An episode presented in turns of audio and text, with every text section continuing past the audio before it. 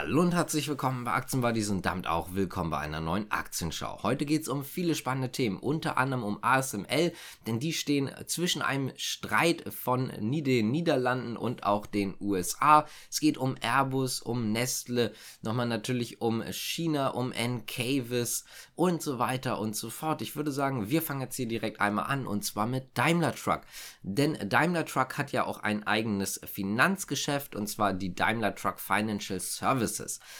Es ist so, dass die auch vergangenes Jahr gestartet sind in sieben Ländern aufgrund von IT-Sachen oder was heißt IT-Sachen, in dem Fall jetzt IT-System, die hier noch aufgebaut werden mussten in Deutschland, hat sich das Ganze ein bisschen verzögert. Nun startet dieser Service aber auch in Deutschland. Damit gibt es das Ganze jetzt in 15 Ländern. Übrigens im Frühjahr 2023 soll dann auch Frankreich hinzukommen. Bisher war das Ganze so, dass das Schwesterunternehmen, die Mercedes-Benz Group, die Finanzierung übernommen hat, beziehungsweise genauer gesagt die Mercedes-Benz Bank, also die dazugehörige Mercedes-Benz Bank natürlich. Insgesamt sprechen wir übrigens über ein Vertragsvolumen von 24 Milliarden Euro. Da ist Leasing, Finanzierung und die Versicherung mit inbegriffen. Damit ist man übrigens einer der weltgrößten Finanzdienstleister im Nutzfahrzeugbereich. Nur mal so als kleiner Reminder im Prinzip. Insgesamt muss man sagen, dass die Finanzdienstleistungstochter, die ja im vergangenen Jahr nur sieben Länder im Prinzip hatte oder wo das Geschäft nur in sieben Ländern gelaufen ist,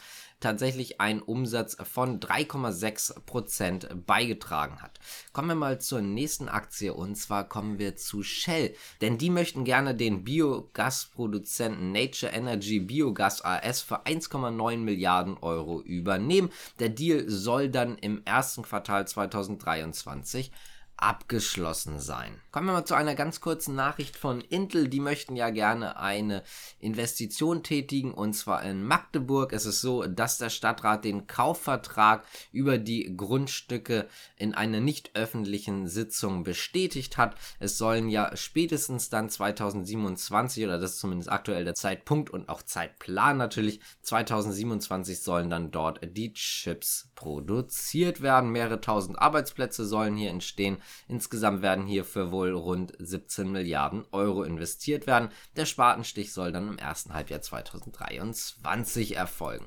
Kommen wir mal zu ASML, denn die USA möchte ja gerne, dass China nicht mehr so einfach Hightech-Chips herstellt. Jetzt ist das kleine Problem, dass ASML natürlich nicht zu der USA gehört. Allerdings hat man von der US-Seite natürlich gedroht, wie so oft, dass diese Unternehmen dann auf eine Sanktionsliste kommen und dass die dann halt einfach keine Geschäfte mehr machen können.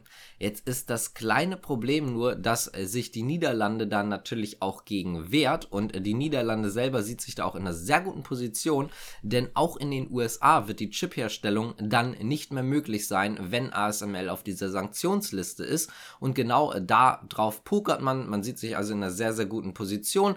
Die USA möchte jetzt gerne mit der niederländischen Regierung in kurzer Zeit weiter verhandeln. Ich möchte mal ganz kurz nochmal auf die Umsätze zu sprechen kommen, je nach Anzahl natürlich der gelieferten Maschinen, aber natürlich auch nach Monat sind die ASML-Umsätze monatlich bei 10 bis 20 Prozent, was jetzt den Umsatz in China angeht. Also insgesamt vom Umsatz 10 bis 20 Prozent kommen aus China. Das wäre natürlich schon irgendwo ein ziemlicher Abschlag. Deswegen möchte ASML das selbstverständlich auch nicht. Wir werden natürlich sehen, wie es dort weitergeht. Bleiben wir einfach mal direkt in China und kommen ganz kurz zu den Protesten, beziehungsweise eher dazu, dass jetzt mehr geimpft werden soll. Und zwar hat man in der Gesundheitskommission in China gesagt, dass man jetzt auch gerne die über 80-Jährigen noch verstärkt immunisieren möchte, beziehungsweise generell die Impfkampagne mehr noch nach vorne bringen möchte. Man selber sieht das so, dass gar nicht gegen die ja, sagen wir mal, Pandemiebeschränkung an sich protestiert wird, sondern eher gegen diese wenig zielgerichtete Umsetzung. Das heißt also, jetzt ist hier vielleicht irgendwo Corona und dann wird halt die ganze Stadt mehr oder weniger abgeschottet und eher dagegen wird, ja, protestiert und das sieht man zumindest selber so und deswegen möchte man da vielleicht ein bisschen mehr noch äh, impfen, immunisieren, damit diese Ausbrüche gar nicht erst stattfinden. Kommen wir mal zu Jeff Bezos. Der hatte nämlich ein sehr interessantes Interview gegeben. Er hatte da selber aufgerufen, ähm, dass man im Prinzip als Privatperson oder auch als kleinere Firma nicht mehr so viel kauft, beziehungsweise etwas spart, was natürlich ein bisschen ja, kontraproduktiv für Amazon ist, wobei man damit eventuell auch so ein bisschen so dieses ja, ich sag mal, Image dann aufbessern möchte. Man, man steht ja auf der Seite des, des Kunden, des Kleinen und halt nicht auf der, der Seite des Großkonzerns. Er hat selber zur Inflation auch nochmal gesagt, äh, dass man sich auf das Schlimmste vorbereiten sollte und dann aber auf das Beste hoffen. Außerdem gibt es ja eine geplante, ja, sagen wir mal, Entlassungswelle von Amazon. Das wird dann auch die größte in der Geschichte. So ganz genau wurden die Zahlen noch nicht bestätigt. Es heißt noch immer aktuell von Insidern, dass mindestens 10.000 Angestellte entlassen werden sollen. Wie wir schon mal erwähnt hatten, vor allen Dingen in den Sparten zum Beispiel Alexa und so weiter. Encavis kauft im Übrigen auch weiter froh ein. Heute geht es mal wieder um einen neuen Solarpark, den man gekauft hat, und zwar von dem britischen Unternehmen Hive Energy. Es geht dort um einen baureifen 55 Megawatt Solarpark in Spanien. Nach der Fertigstellung soll dieser genug Strom liefern, um 28.300 Haushalte versorgen zu können. Encavis möchte dann in Kürze mit dem Bau beginnen. Finanztechnisch wurde da noch nichts zugesagt, also wie teuer das Ganze wird und so weiter, gibt es bisher noch nichts, wird dann sicherlich irgendwann nochmal kommen. Kommen wir mal damit auch zu unserer letzten Aktie und zwar Nestle.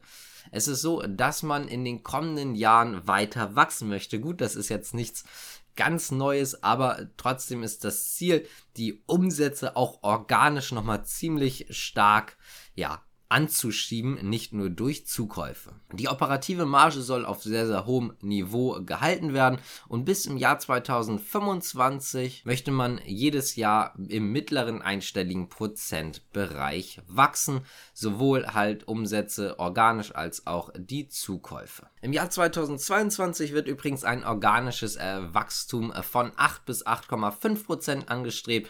Zuvor hatte man noch mit rund 8 Prozent gerechnet. Die operative Marge soll übrigens im kommenden Jahr bei 17,5 bis 18,5 Prozent liegen.